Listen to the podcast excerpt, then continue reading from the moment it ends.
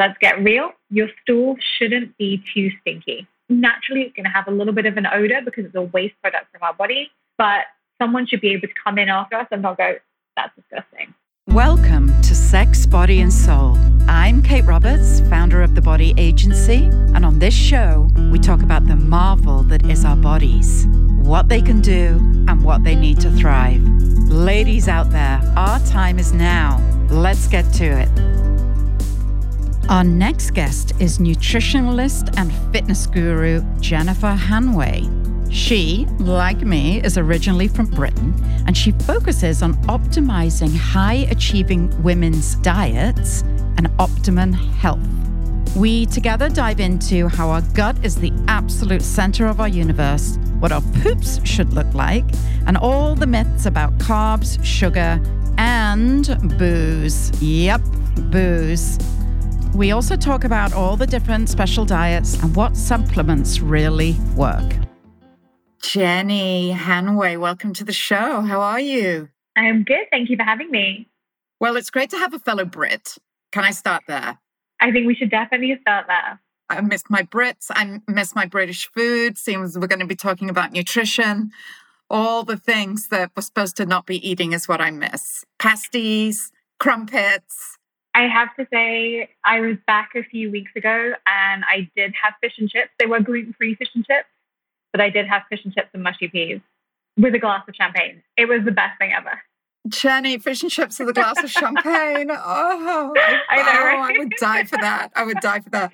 There's two things that I need to eat when I land at Heathrow in the UK. And one is a Marks and Spencer's prawn and mayonnaise sandwich, and then Yeah. followed that evening by fish and chips. I'm sorry, Okay. I'm just putting it out there. I know I'm I'm a nutritionalist's nightmare, but that's where we are. I do literally the second that I arrive at Heathrow, it's like you come out, you're in arrivals, and then you turn right and you're at Marks and Spencer's food hall. None of this makes any sense to anyone who's not listening No. from the UK, but we I know, what we're talking about. I know, but Marks and Spencer's food hall at Heathrow. I dream about it for my entire trip there. So, Jenny, I'm so thrilled to have you on the show. You and I have had a couple of conversations now about how the gut is at the center of our universe, and Mhm. gut health affects everything our mental health, our sexual wellness. And you went on this journey due to your own struggles. Tell us a little bit about what that journey looked like.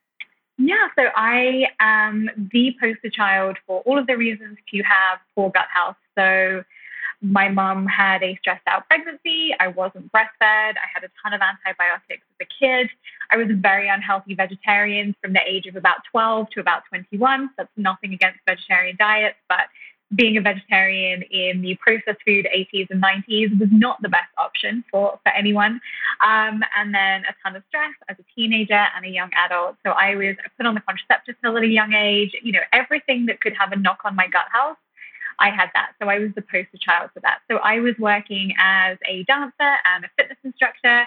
And on the outside, I looked super healthy. And on the inside, I was an absolute mess and had been for years and years. I can even remember being taken as a kid to hospital thinking that I had an appendicitis and it was just gut health issues.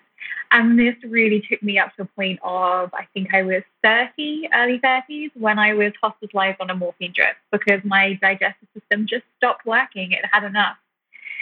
And with the joys of conventional medicine, very similar in the UK as it is here in the US. You know, yes, I want a conventional medicine doctor if I'm having a heart attack on the plane. They didn't give me much hope in terms of my digestive health. I was diagnosed. I don't really think of IBS as a diagnosis, but I was diagnosed with IBS, which is more a group of symptoms than anything else. Offered some muscle relaxants as a way to manage pain and kind of told to go on my merry way and really that wasn't that wasn't enough for me. I was 30 years old. I was a young woman. I was like this isn't enough. So this is when i took things into my own hands and started doing my own investigation. I started working with someone who has some of the similar qualifications to myself.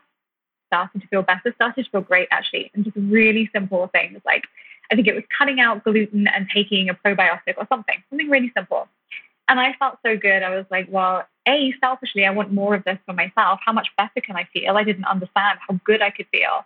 And B, how can I help other people? Because I Mm. knew that there were other young women struggling with this. Gut health is really an issue that affects mostly women. So mm-hmm. I went back to school, I retrained, I'm still back at school. If you are in the health industry, you should always be learning and growing because the science keeps changing. And that takes me to almost the last decade of being involved in nutrition and wellness. So, as we know, the gut holds everything, right? It holds our stress. It, I just went through the list of things that the gut is the center of our universe, basically. And you taught me this. We have nerve endings there. We hold all sorts of stuff in there, but bad things and good things. when you say give up gluten and take a probiotic, does that mean that you have literally no gluten? And, and remind us, what is gluten in? Because I seem to think it's in almost everything, right? What, yeah. What's gluten in? And, and what does it mean to give it up? And do you go into withdrawal? Like lots of questions. so, you know, and giving up gluten and eliminating gluten is just one teeny tiny piece of the puzzle. So it's just a tiny piece of the puzzle. Now, one of the, there's a few issues with gluten one of the re- reasons why gluten causes us so many problems is exactly as you say, it's in everything. So even if we're not having typical gluten foods like a pizza or a sandwich or pasta, gluten is used as a filler and thickener in so many processed foods. So one of the issues that one of the reasons why we have so many issues with food is that we're having that constant hit from gluten again and again and again. And specifically, if you think of someone's everyday diet, maybe they're having cereal and toast for breakfast, a sandwich for lunch, gluten for dinner. When we have any kind of food too often, our body sets up an intolerance to it. It causes an inflammatory response. The other part of this is that what happens when we eat gluten is that it, our bodies produce a protein called zonulin. And what zonulin does, I always think it sounds like um, like the baddie from Superman or something. But what zonulin does is that the junctions in your gut, so the, the intestinal lining that should look like this, zonulin causes this to come apart. And what happens is that we end up with something called leaky gut or intestinal permeability.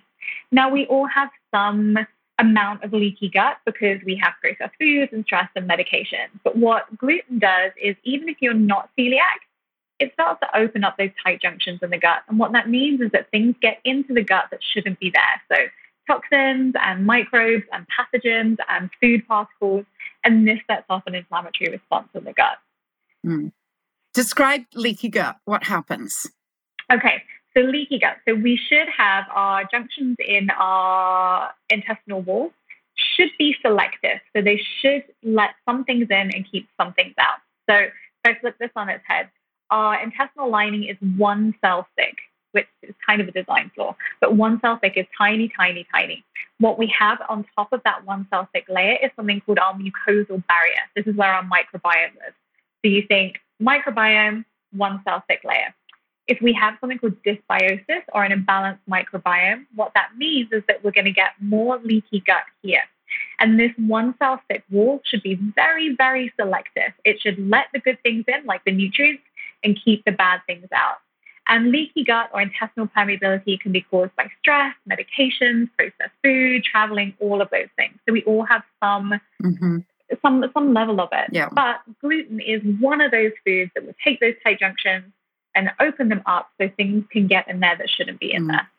Now, can you share some stats with us that you're aware of? Because I know that me, half my team at the Body Agency, most of my friends all have digestive issues and yeah. we sit around and talk about them and they're shameful and we get bloated you know everything that we all know about. Yeah. What are the stats? Is it is it one in four women suffer from some form of digestive issues? So here's the thing is that digestive issues are one of the leading causes of death in the us and the uk wow. And isn't that a scary stat? And also yeah. just what we're really beginning to understand is how so much disease and probably typically every single disease has its root in poor gut health we can't think of something that is a metabolic or a lifestyle disease that doesn't have its root in gut health. So we know that pretty much all autoimmune conditions have their root in gut health. We know that some cancers have their root in poor gut health. We know that thyroid issues have poor gut health. So it's very difficult to say what percentage of the population has poor gut health. What the, probably the best thing to think about is that everything in our modern day life is set up for us to have poor gut health And the other thing is, is that I talk a lot about the difference between common and normal. So poor gut health is very common, but it's definitely not normal. Mm.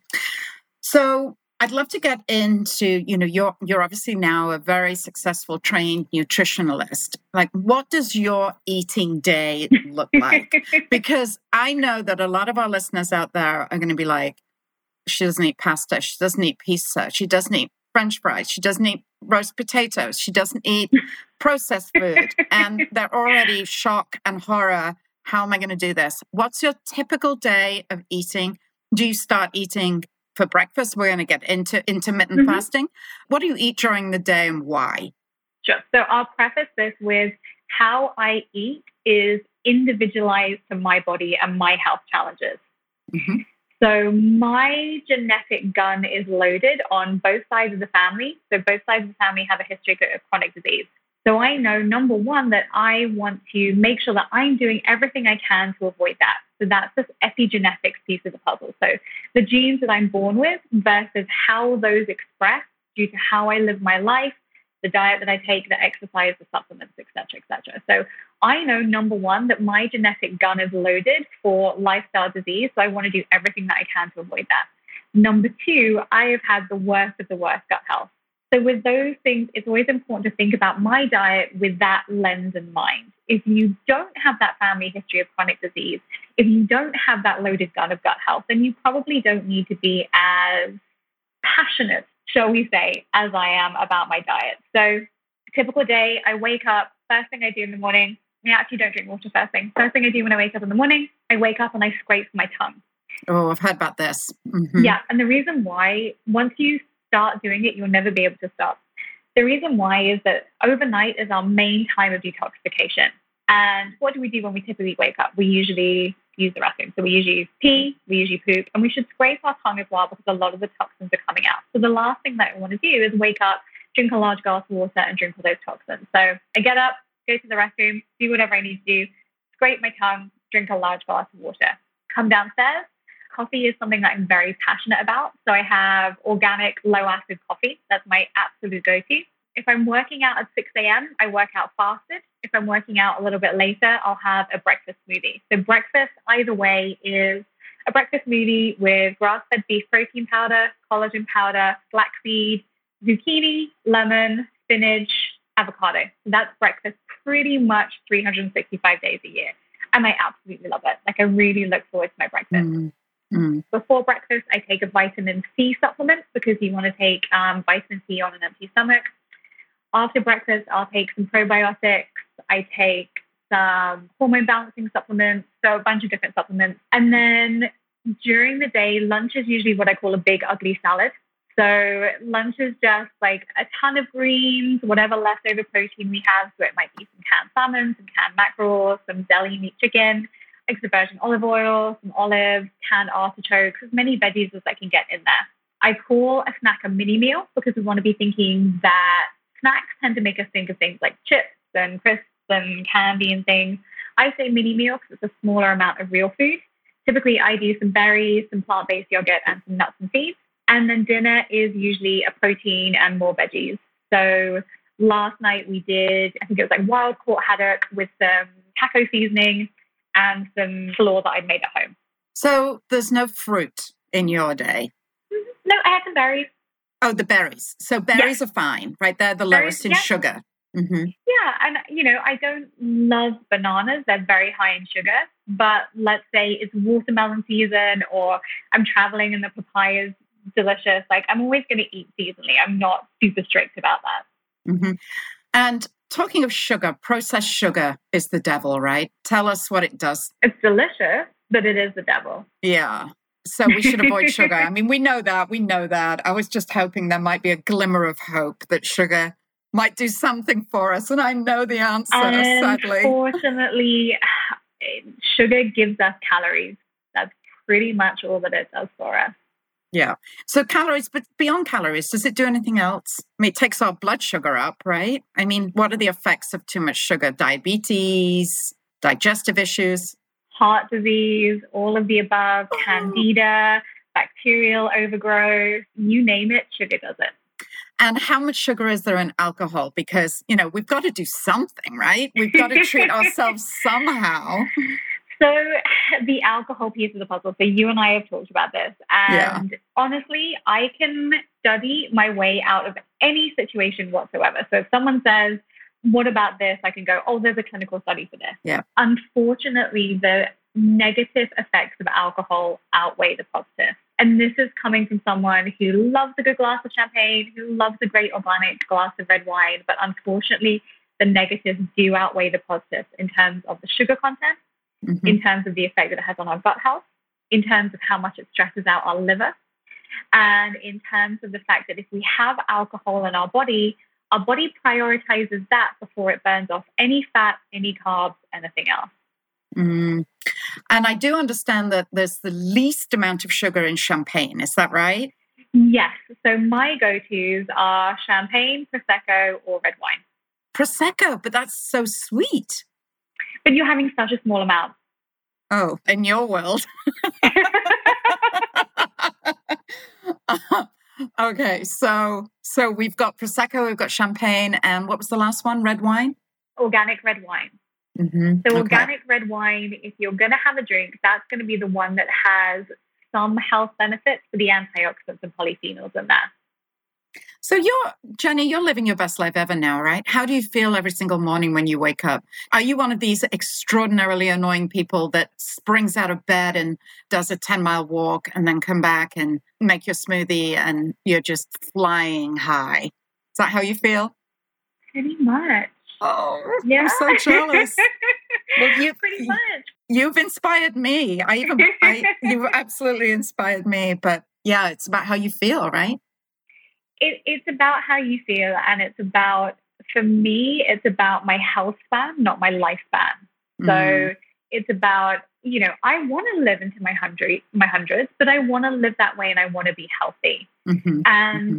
It is it is that way of i know how great i feel and i know how terrible i feel when i don't stick to this mm-hmm. so you know, the positives really, really do outweigh the negatives. So as I say, that doesn't mean that I don't have a glass of wine. It doesn't mean that if I'm not in the UK, I won't have my fish and chips and my roast potatoes. But you yeah, know, you I, treat I choose, yourself. I treat mm-hmm. myself, but I choose yeah. those treats on how they're going to make me feel.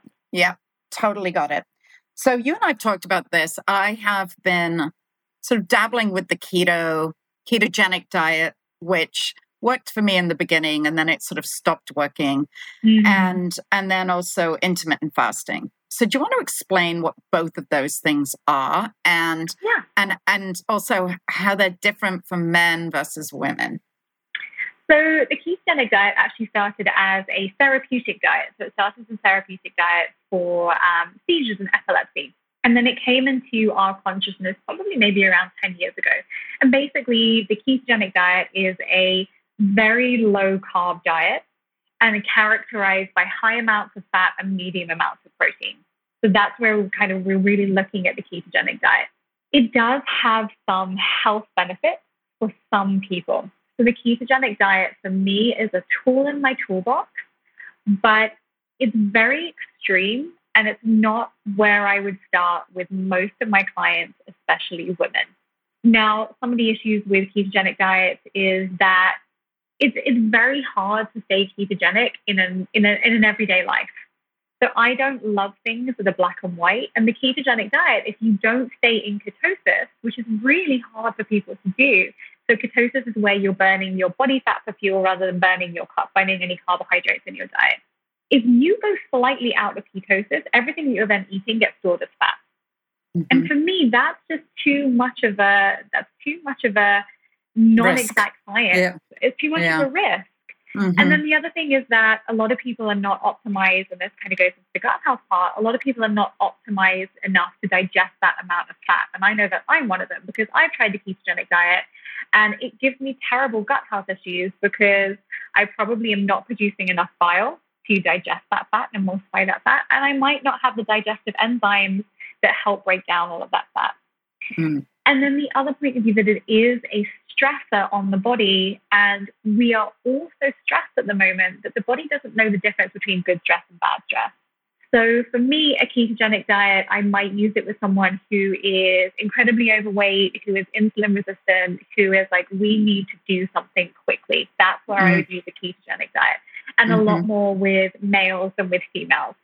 The same thing with intermittent fasting. So intermittent fasting is all the rage. And typically when we think of intermittent fasting, we think of anything from kind of 14 to 16 to 18 to 24 hour fast. Now, I don't think anyone should be doing anything longer than about an 18 hour fast unless they're under medical supervision. And one of the reasons is, is that we're not metabolically healthy enough for our bodies to be able to cope with this. There are so many steps we need to get to before we can make intermittent fasting healthy for us. And we've talked about this about the difference between men and women in intermittent fasting. The clinical studies that we have, so most nutritional intervention studies are done on healthy young white males. Mm-hmm. They are not done on any other population, especially women between the, you know, especially women of childbearing age, because there's so mm-hmm. many other factors to think of. So, number one, the benefits of intermittent fasting that we have have been shown mostly in men. Number two, from an evolutionary biology point of view, the men may have been hunting and gathering. The women were at home looking after the children and preparing the food. So science says that intermittent fasting might not be the best option for women. And in my practice, what I see is that intermittent fasting is so challenging for women because of our more complex hormone balance and because of our thyroid that I am just not a fan of long term intermittent fasting. I like three to four hours in between meals, at least 12 hours overnight, push that to a 14 or 16 a couple of times a week. And honestly, when my clients start doing that, they start feeling so much better. Yeah. Well, as you know, I've been doing it for a while now and things have been shifting for me. So I think your body also needs a rest, right? And when I took a rest um, mm-hmm. from it, I actually went to Los Angeles and was staying with a foodie. And through that journey, was eating everything I pretty much wanted, but I was doing tons of exercise. I felt on top of the world. And yeah. I do actually, I, I don't know the medical reason behind it. You probably know, but I think my body had was asking for a bit of a rest. And ah. I, I really just felt great.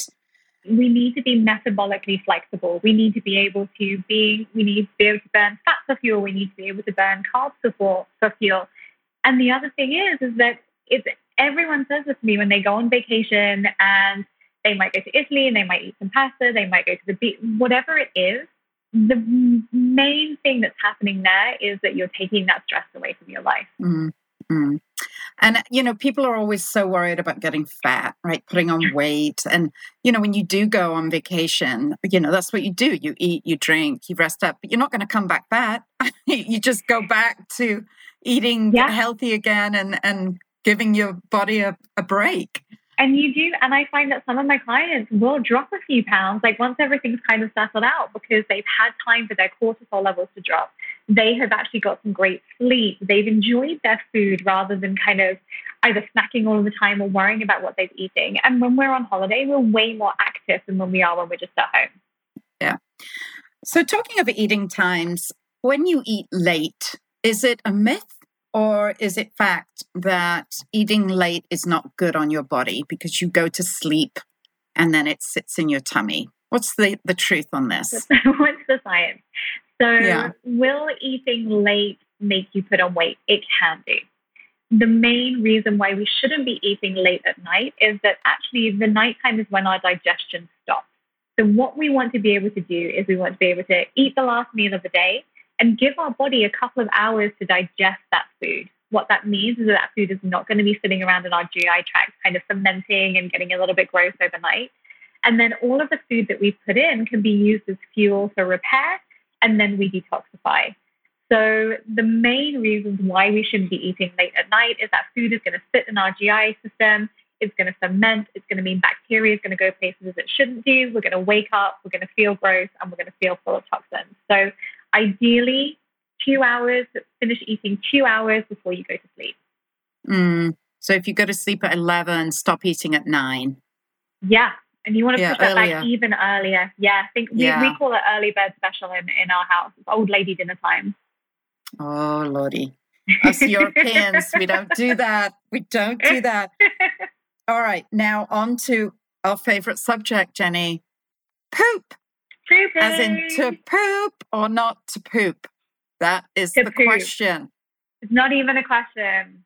I mean, well, yeah, we have to poo. Obviously, we have to poo and we have to do good poos. Yeah. So let's talk about poop. What is normal? What is not? Is it a good sign of what's going on in our gut? Like, tell me everything you know about pooping. everything I know about pooping. It is a wonderful sign of what's going on with our health, full stop. So Mhm. I have clients who, we do a ton, do a ton of testing with my clients. I love to look at lab work. I love to look at those biomarkers. One of the best things that we can do is turn around and look at our own poop hmm because that's telling us so much what's going on in our body. So let's kind of talk Mhm. about, again, normal versus common. It's very common for people not to poop once a day. We should be pooping at least once a day. hmm So I'd say for most people, between one to three times a day is normal. Now, that is, of course, going to be affected by natural fluctuations, by what you eat, by stress levels, where we are on our cycle. I know personally when I have PMS, so before my period, I get a little bit constipated. That kind of evens itself out whilst I'm having my period. But normal fluctuations aside, we should be going at least one to three times a day. When we go, we should feel like we're complete, like not that there's anything left in there. We shouldn't be straining, but we also shouldn't be rush, rushing and making urgent trips to the bathroom. Let's get real. Your stool should be one to two to three pieces, and it should almost have that shape of your colon. Okay, Mhm. that's a really good, decent, healthy poo. Mm. It shouldn't have any giant chunks of food in it, so we shouldn't be able to see what we ate the night before. And it shouldn't be too stinky. Naturally, it's going to have a little bit of an odor because it's a waste product from our body, but someone should be able to come in after us, after us and not go, that's disgusting. Yeah. And then it shouldn't be floating. It should sink to the bottom of the bowl. And if it smells really bad, what does that mean? If it smells really bad, it could be that you haven't been digesting your food properly. So you might have something fermenting in there. It might be a little bit of putrefaction. I know this sounds disgusting, but basically, if there is that smell, what it means is that you haven't digested your food properly and it's got a little bit caught up somewhere in the GI system. Hmm. Okay. We could talk about that for hours, but we, we won't subject our listeners to that too much. Um, let's get onto the subject of menopause, hormones changing. I, I know you're not a medical doctor, but a lot of women complain during menopause that they put on weight. Yeah. Do we need to change our eating during during that period of our lives? Like, what are your suggestions? And are there any hormone supplements that you would recommend taking? So, what I would rather is that my clients optimize their hormones and their diets before they get to menopause. It's going to make things so much easier. And here's the thing we often talk about hormones and diet in two separate breaths as if they were two separate things. But hormones are not just things like estrogen and testosterone. Hormones also include our two major hormones are, or master hormones are insulin and cortisol. Insulin is our blood sugar hormone, cortisol is our stress hormone. If we don't have these balanced, we're not going to be able to balance any other hormones within our body. So, cortisol, our stress hormone, that's a conversation for another day of how we manage that one. But in terms of insulin, we want to make sure that we have low, steady insulin because Mm. insulin is our storage hormone. And if we have high insulin, we're going to be storing body fat.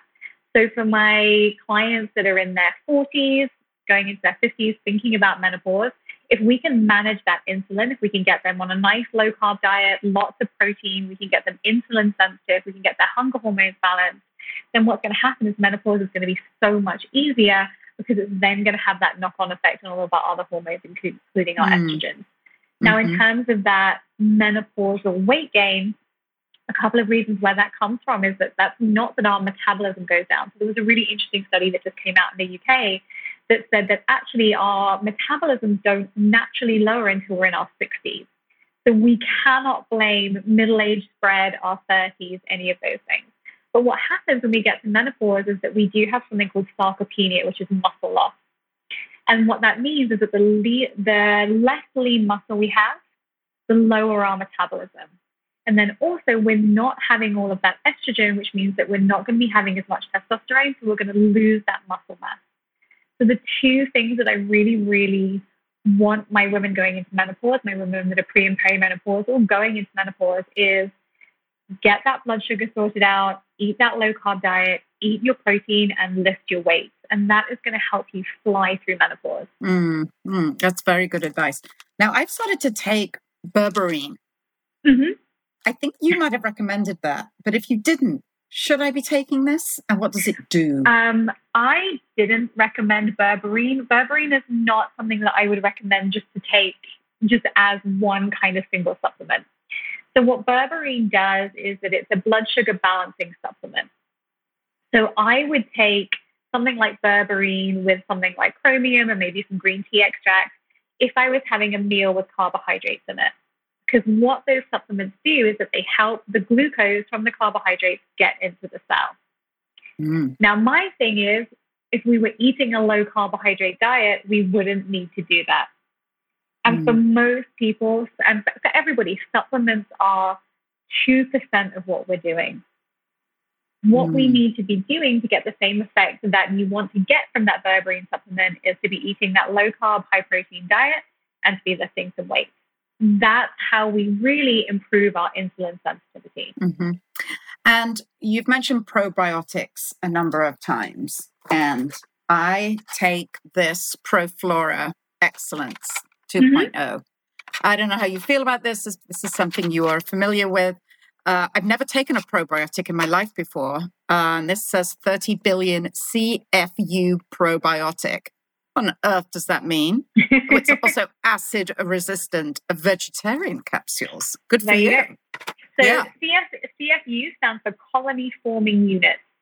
Mm-hmm. That's a great one for a pub quiz if you ever need to know. Mm. More what we're looking for when it comes to probiotics is that I am passionate about specific probiotic strains not necessarily the number.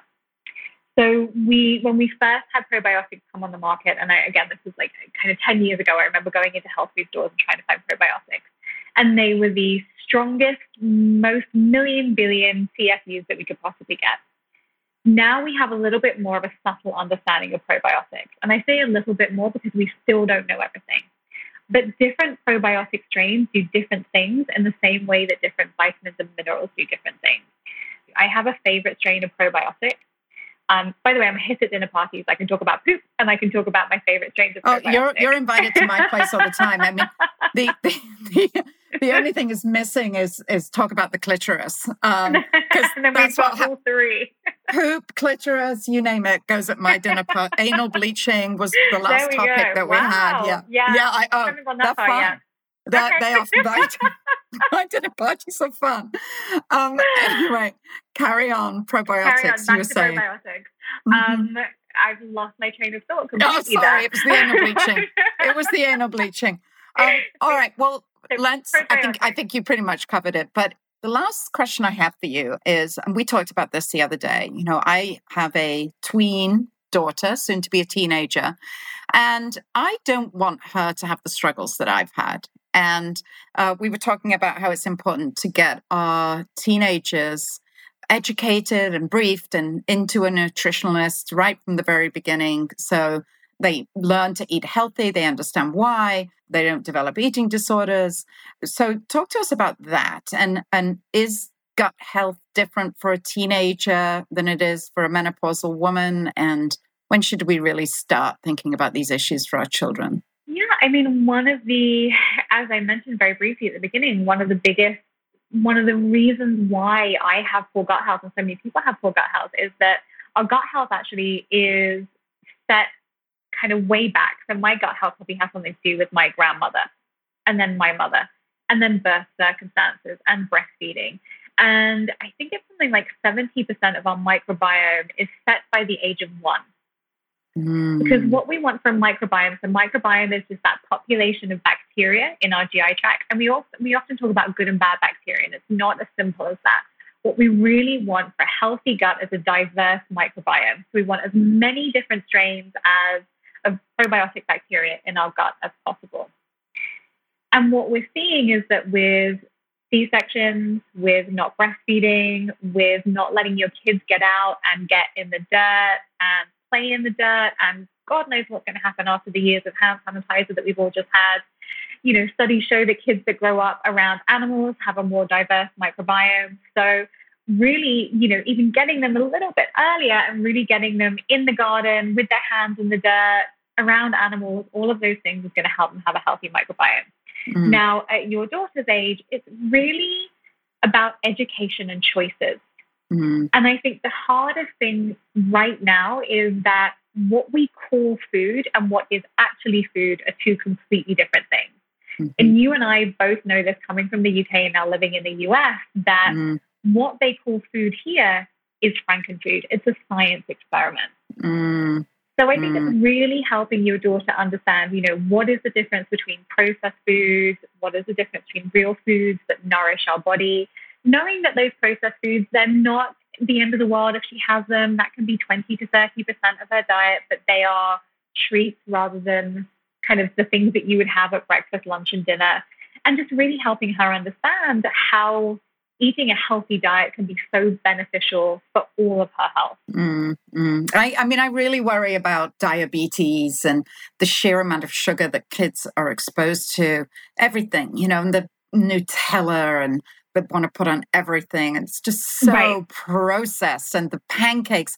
Every I've started to look at labels in supermarkets now because I'm so terrified what she's putting in her body never ever take the front of a package at face value.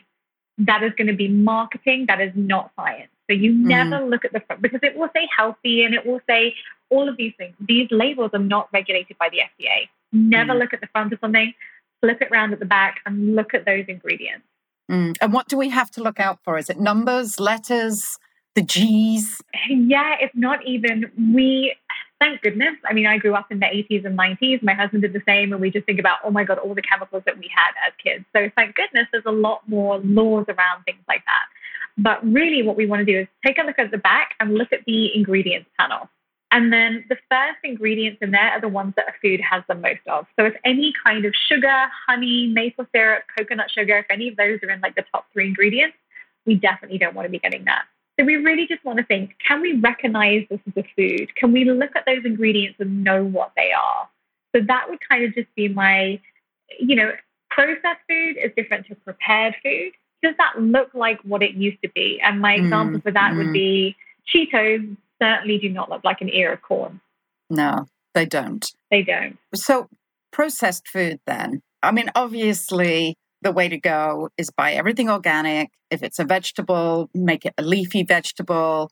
Um, if it's a fruit, make it a berry. Like we know these things, but that's not always possible, right? I mean, that it's also very expensive to yeah. shop in that way. And a lot of families in America can't afford to do that. In fact, they go to McDonald's and they eat all that rubbish. What's your suggestion on that? Because it is hard to eat organic, real food three times a day it Period. So it is it is hard. And the society that we live in, especially here in the US, everything is set up to keep us fat and sick and unhealthy. Mm. And that comes right from big food and big pharma, and that's a whole other soapbox that I could get on another day. But it is very, very, very hard for society has been set up for us to have convenient foods. Mm-hmm. Now, the reality of this is that no, it's not expensive to eat non processed foods, but it is time consuming. Mm-hmm. Mm-hmm. Because we don't want to be there making our potato wedges from potatoes, and, and you know, processed food is easier and quicker and more convenient, and we're all super busy. But it doesn't have to be perfect. It doesn't have to be organic. It doesn't have to be freshly pulled out of the ground. It doesn't have to be from a farmer's market. So, in terms of vegetables, we have something called the Clean 15 and the Dirty Dozen. So the clean 15 are the foods that you can eat. They can be conventionally raised. That's the opposite from being organic. And you can buy them and they don't have to be organic. So these are things like bananas, pineapples, anything with a thick skin, avocado. So you don't have to get those organic. And then the dirty dozen are the foods that you really should be buying organic, things like berries, grapes. And if you can't afford those, get the foods with the thicker skin, like the citrus fruit, something like that. And then it doesn't have to be complicated. I was talking to a client yesterday who was struggling getting vegetables in. And I think she was imagining that she had to make like artichokes from scratch with some ridiculously delicious dip or any of those things. And I was like, I had a can of artichokes for my lunch and then frozen cauliflower rice for my dinner. Mm. So I think we overcomplicate these things, mm-hmm. and I mm-hmm. think we think perfection, and that gets in the way of progress. Mm. Well, Jenny, I think we have to have part deux of this because we are out of so time. There's so much we haven't talked about. Yeah. There's so much that I had to ask you and haven't gotten around to it. But um, and plus, I have to go off and make my organic smoothie. But there you go. Well, yeah. and I'm going to be texting you for the ingredients. But you have been extraordinarily informative. I look forward to having you back. And yeah. you can learn more about Jenny on the bodyagency.com website. And would you like to tell the audience how they can reach you? Yeah, so um, you can find me at jenniferhanway.com and then on Instagram at jenniferhanway. So quite simple. Jenny, it's been a pleasure. Thank you so much for joining us, and I hope to see you very soon. Thank you, Kate. Thank you for joining me for this episode of Sex, Body, and Soul. Remember, you can find all of my favorite products and resources to support your health and sexual wellness through my one stop shop, The Body Agency. Be sure to sign up for our email list at thebodyagency.com for the latest curated recommendations from our industry experts. Thanks for listening.